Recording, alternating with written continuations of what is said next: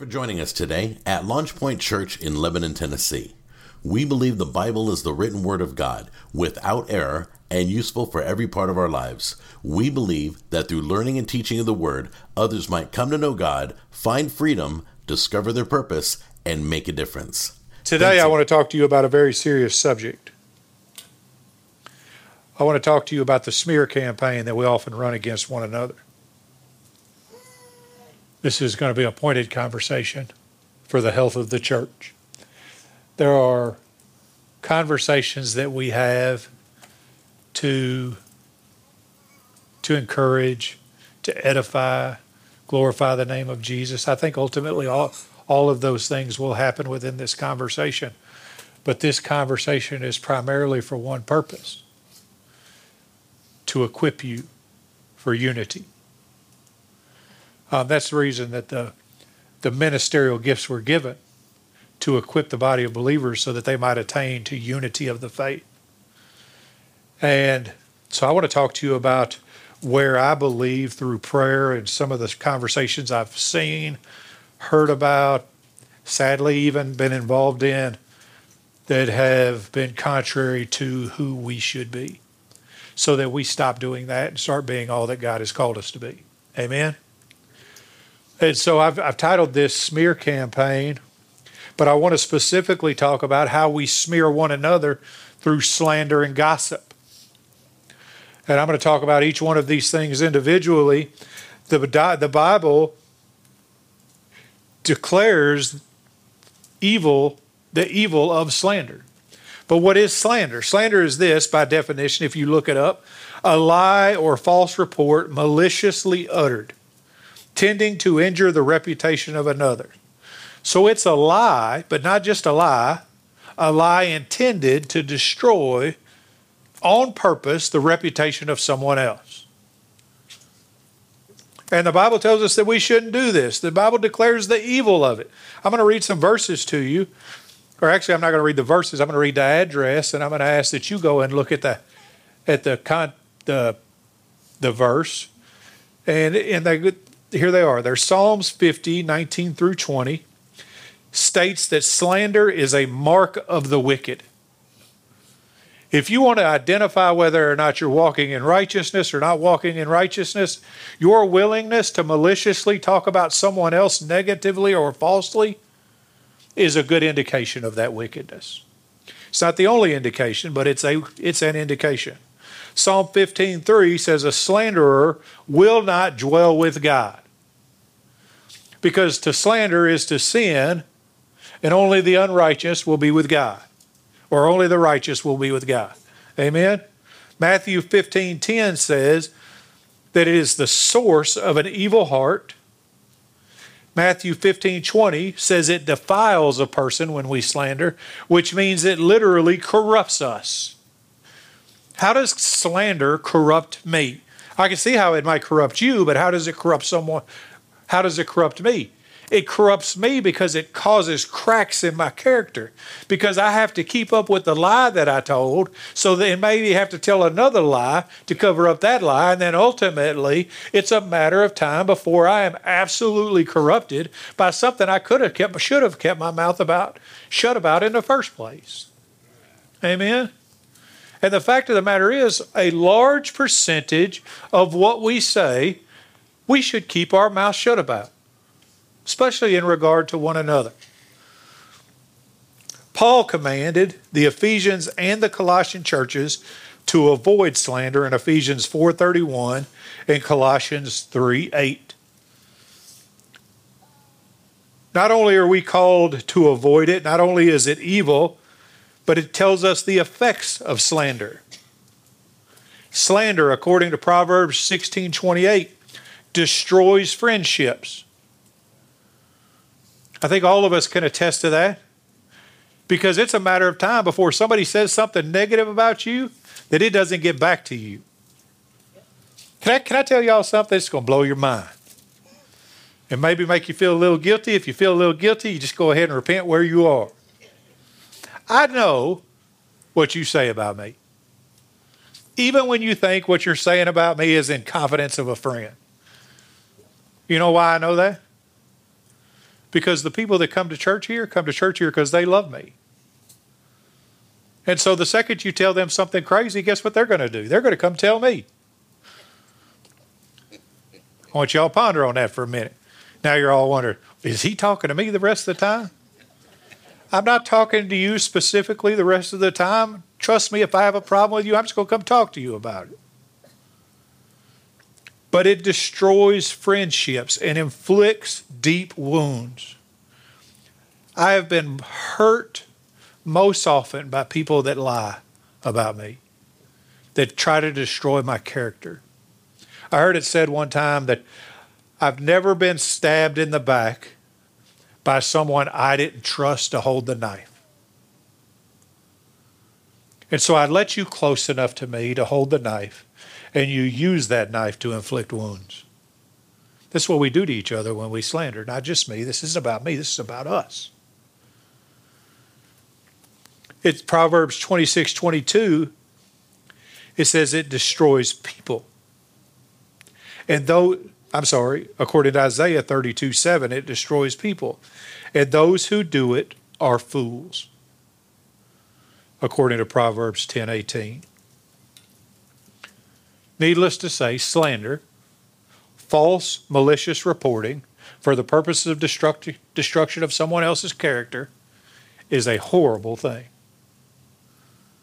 And here's the thing otherwise, I wouldn't be talking about it. We've all done it, myself included. I've promised you since the day we started the church I would be as transparent with you as I could be, or as I know to be. And I've done it. I've said things that I shouldn't have said about people I shouldn't have said them about, largely because I thought it made me feel good about me. And I'd say that's the reason why most of us slander other people, because we think somehow diminishing their light increases ours.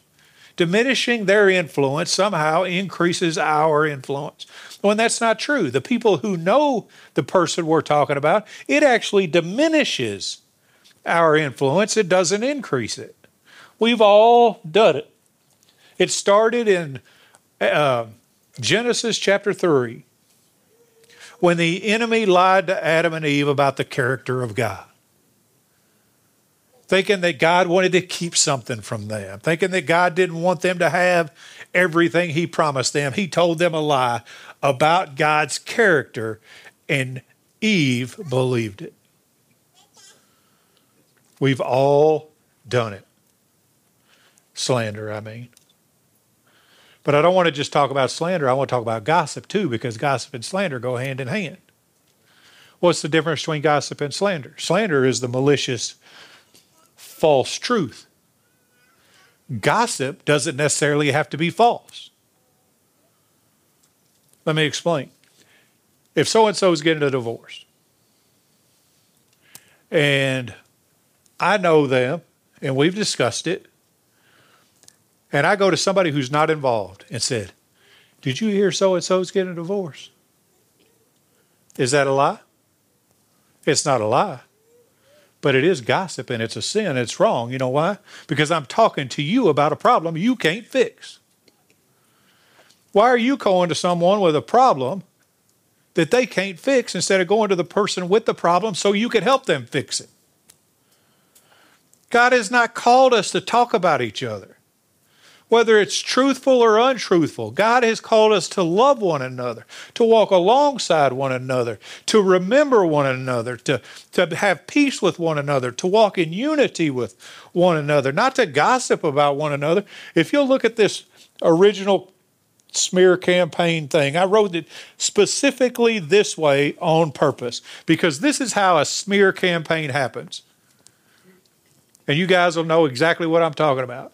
We go up, we talk to somebody involved in whatever the situation is, and we ask them a question. We go, Hey, did you hear about so and so?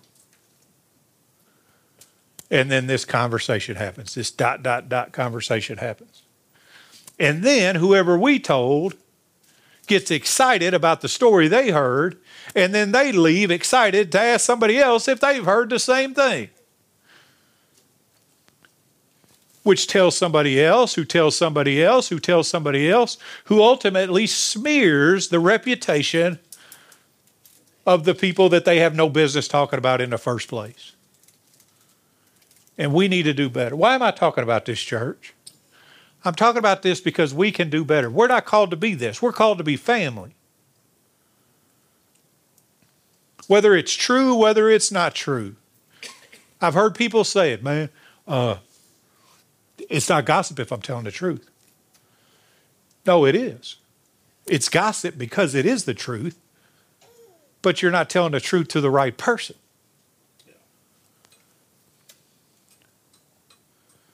Make sure what we say about each other is loving and kind, and that we are speaking specifically to the people who we can help solve their problem or they can help solve ours or determined to keep our mouth shut.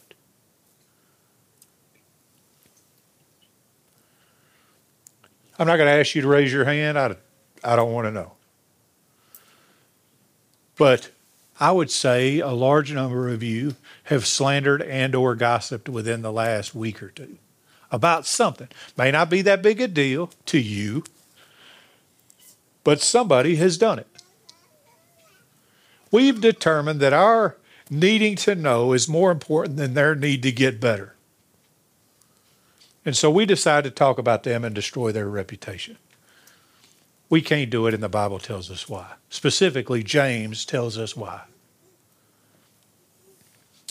In James chapter 4, if you'll turn there,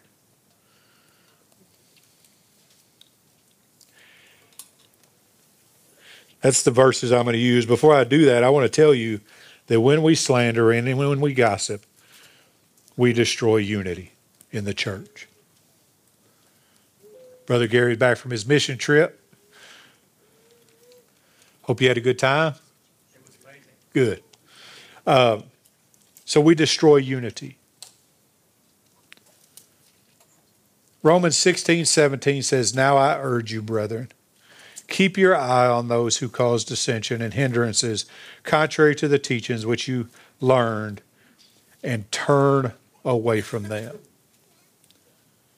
Let me break that down for you. Brethren, keep your eye on those who cause dissension and hindrances. You know who causes dissension and hindrances? You know who creates disunity? Those who slander and gossip. And then what does it say to do to them? It says pay attention to them, and then once you've identified who they are, turn away from them. He's saying stop talking to them, stop hanging out with them. Maybe if they refuse to repent, according to the letter that Paul wrote to the Corinthians, in their sin, you turn them out of the church.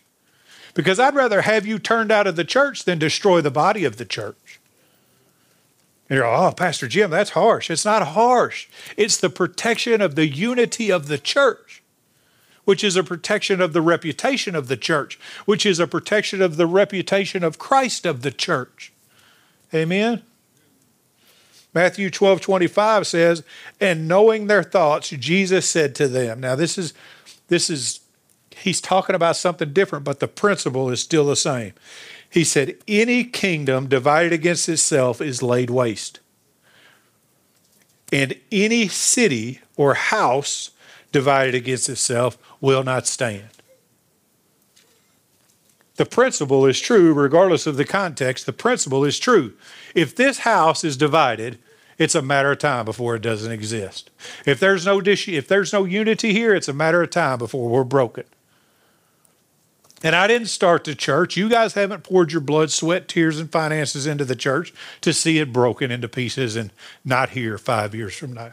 But I will tell you if we can't come together as family, if we can't talk good about each other, if we can't support one another, if we can't correct each other in love, then it's a matter of time before that disunity happens and the church will fail. Amen. Y'all think this is serious? I think it's serious too. I think it's serious enough to have a serious familial conversation. You guys ever have those conversations when you were young? Your parents, or for me, it was my papa and my granny. They'd say, "Hey, let's go to the kitchen table. We're going to have a family conference." You know that wasn't going to be good, you know, but it was necessary. It's time for us to have a family conversation. It may not be good. It may not it may not make your feelings may not make you feel good about it, but at the end of the day it will benefit this family if we'll listen to it. As is every piece of the word of God. If we'll just listen to the word of God, we'd all be better off. Amen. So, James gives us four four areas to examine in our thinking. Verse 11 and 12 says, Do not speak against one another, brethren. He who speaks against a brother or judges his brother speaks against the law and judges the law. But if you judge the law, you are not a doer of the law, but a judge of it. There is only one lawgiver and judge, the one who is able to save and to destroy. But who are you who judge your neighbor? Amen. Let's talk about this. Point one I want to make today is that we mustn't smear one another. I love these words in this particular text. It says this Do not speak against one another, brethren. Who speaks against a brother or judges his brother? Why do you think it uses brethren, brother, and brother three times repetitively within one half of one verse. Because when we smear one another, we're smearing our family. We are family. He wanted to emphasize we're family. He'd have just said, Hey, brother, don't do that. But he said, Hey, brother, hey, brother, brother, come on we have to understand that it's our responsibility, our family responsibility to love, support, and protect one another, which is the opposite of slander and gossip. To love, support, and protect. I have a brother. I have a physical brother. His name is John. Many of you know him. He's about this tall, about that big around, mean as a uh, well, let's just say he's mean. I, I'm trying to think of a righteous thing to say, and I just can't come up with nothing because I grew up with him. Uh, but he's mean, but he's the most loving, caring guy until you mess with his family. I can remember I was I was smaller. I was when I got as tall as I am now, actually taller because I've lost two inches somehow. I guess that happens when you're old. There was a time I was a hundred or six foot four, hundred about seventy pounds. You know how big that is? That's like pipe cleaner big. And my brother would always take care of me. He would always love me. He would always protect me. He would always support me. I never had to worry about anybody coming against me. I knew that my brother had my back. Do you know there's men in this church and women in this church that I feel the same way about? There are men in this church that I don't know what else may be going on.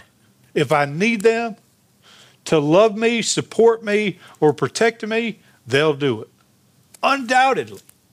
You know why? Because we're family. And we should treat each other as family. We certainly shouldn't be smearing each other or talking bad about each other. Sure, the world's going to talk about us. The Bible says the world's going to talk about us, the world's going to smear us. Jesus was very clear to say, they hate you, they're going to hate me. Or they hate me, they're going to hate you. So we know that they're going to jam on us, but we should never jam on us. We shouldn't allow it on the inside of the church. 1 Peter 2:12 says, "Keep your behavior excellent among the Gentiles." Know what that means? It means you better act right because people that aren't Christian are watching you, so that in the thing in which they slander you as evildoers, they may, because of your good deeds, as they observe them, glorify God in the day of visitation. That's a lot of words.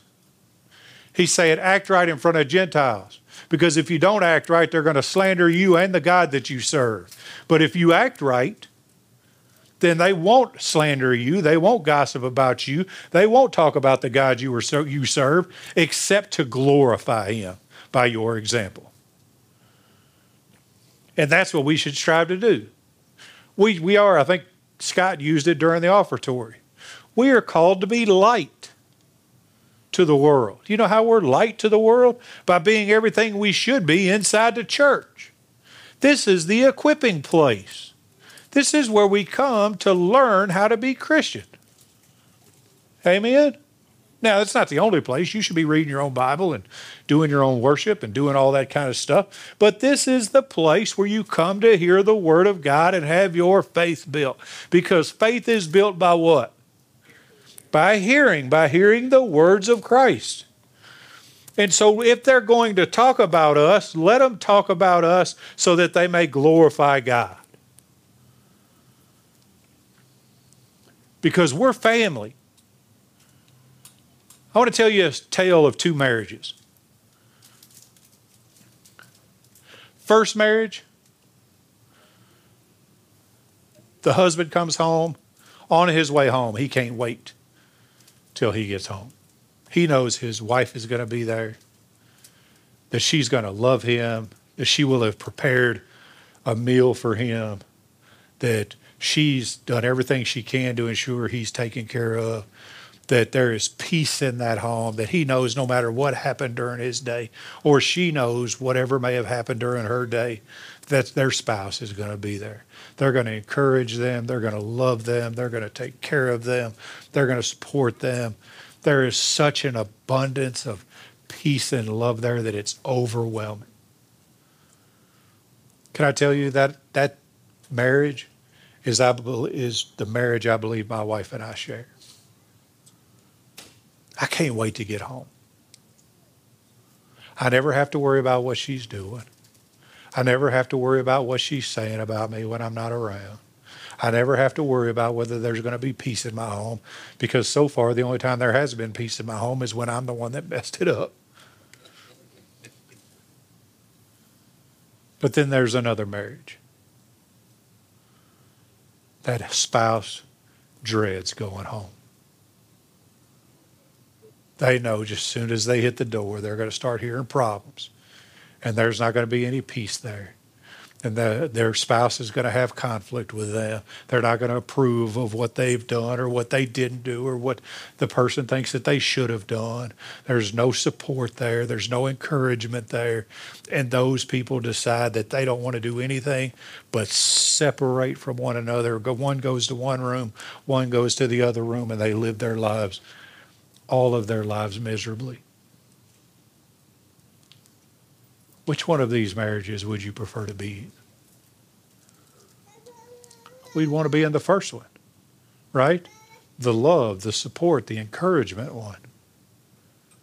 And if we desire that at home, we should desire that here because family exists here as equally equally as it exists at home. Amen. I desire our church, I hope that you do too, to be a place of encouragement and love, a place where we're not judgmental. We do not speak or judge a brother.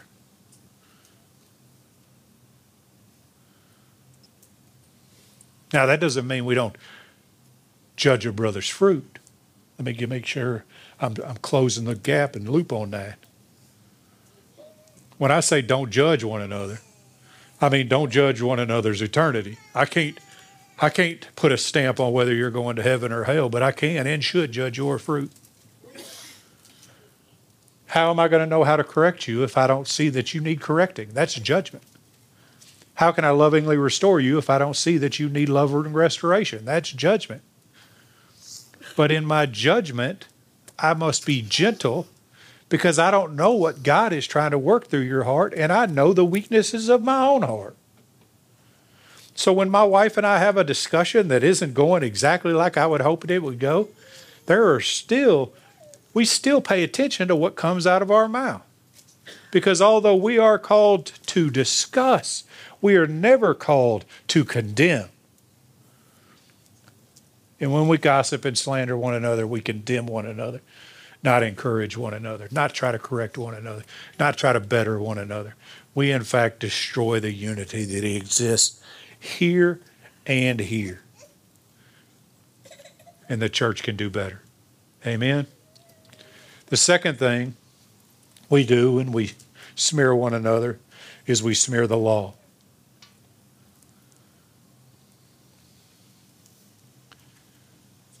It says, He who speaks against a brother or judges the brother speaks against the law and judges the law.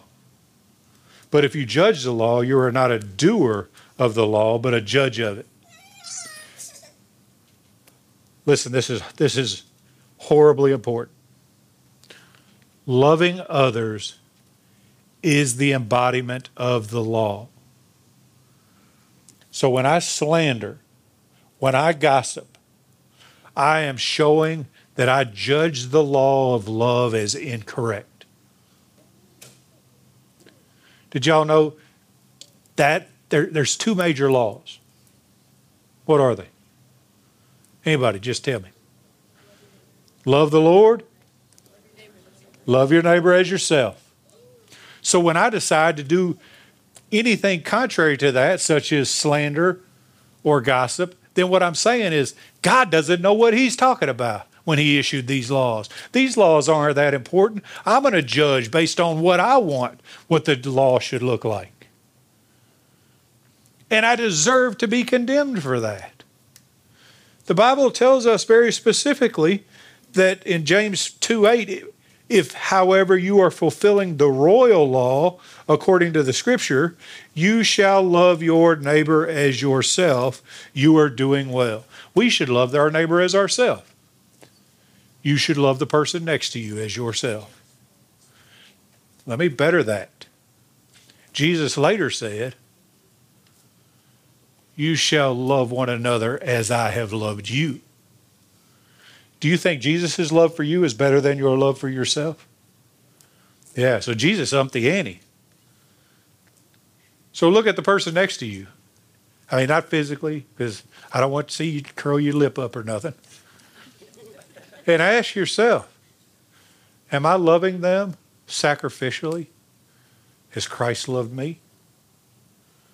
Am I willing to put aside my personal opinion about what they're doing? Because Christ put what I was doing behind him by offering himself as a sacrifice. It's heavy stuff. I told you it's just time for a family conversation. Amen. The law, all the law and the prophets were fulfilled in Christ Jesus. I'm not going to go through them. But I will tell you, if you look at all 10 of the commandments, all the thou shalt and the thou shalt nots, you're going to see that each of those is a representation of love. Thou shalt not covet is a representation of love's contentment. Thou shalt have no other gods is a representative of the proper focus and singularity of the love we should have. Each one of the commandments is a dedication to love. And we should love one another. To stop saying, Did you hear about so and so? And can I ask you a favor? Next time somebody comes and slanders to you someone else or gossips to you about someone else, I want you to stop it. I want you to physically get in front of it. And let me give you a tool on how to do that. Somebody comes up and says, Hey, Pastor, did you hear about so and so? First thing I need to ask them, and the first thing you need to ask them is, Can I ask you what it is about my character that caused you to think I was a good sounding board for your gossip?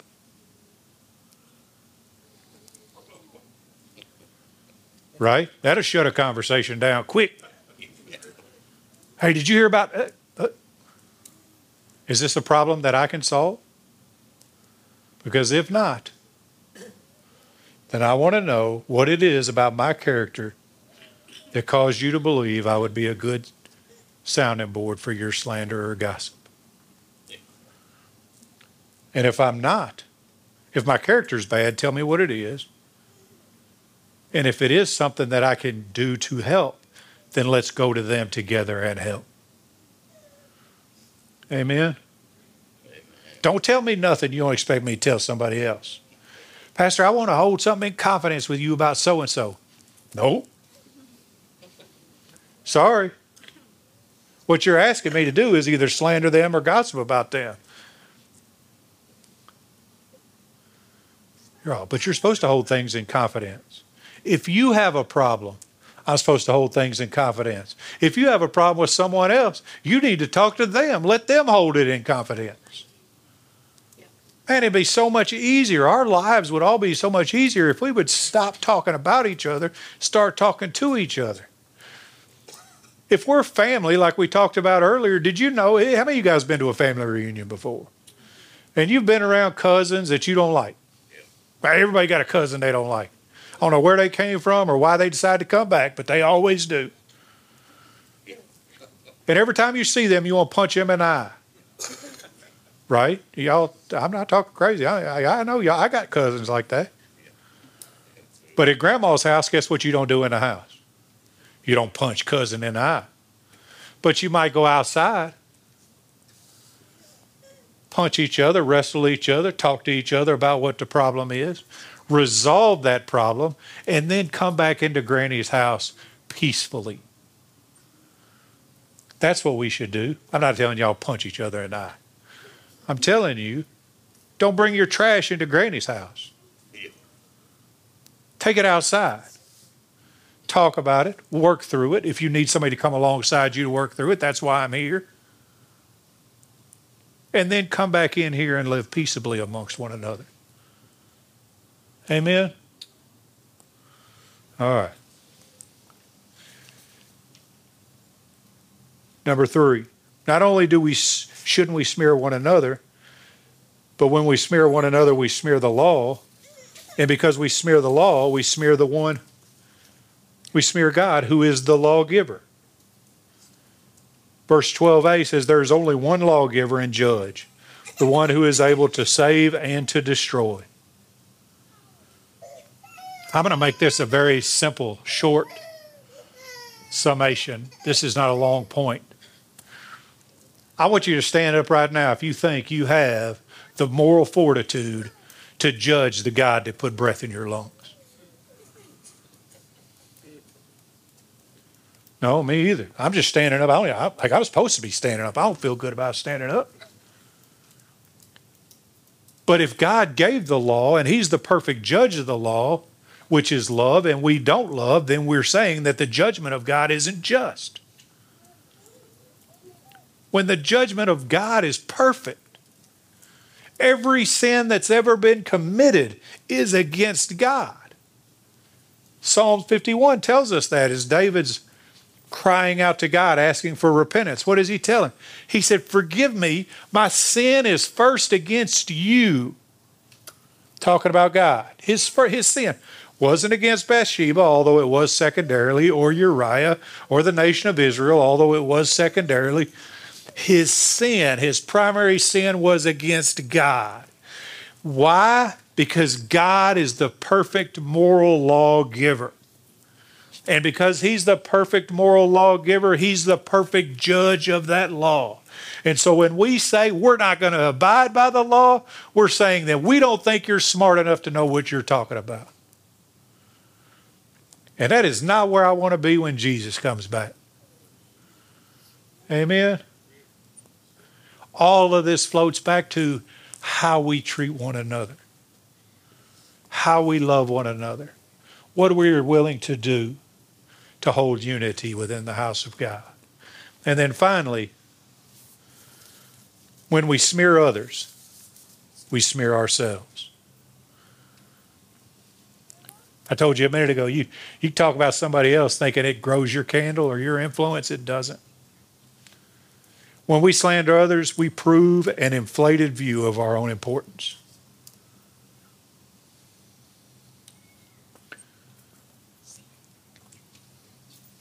I think I'm better than them, or I'm trying to be better than them.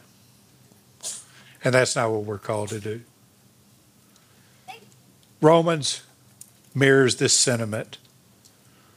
12:3 says, "For though the for through the grace given me, I say to everyone among you, not to think more highly of himself than he ought to think, but to think so as to have sound judgment, which is to to have sound judgment is to judge without slanderous intent or contentious behavior, but in a way that is helpful for correction.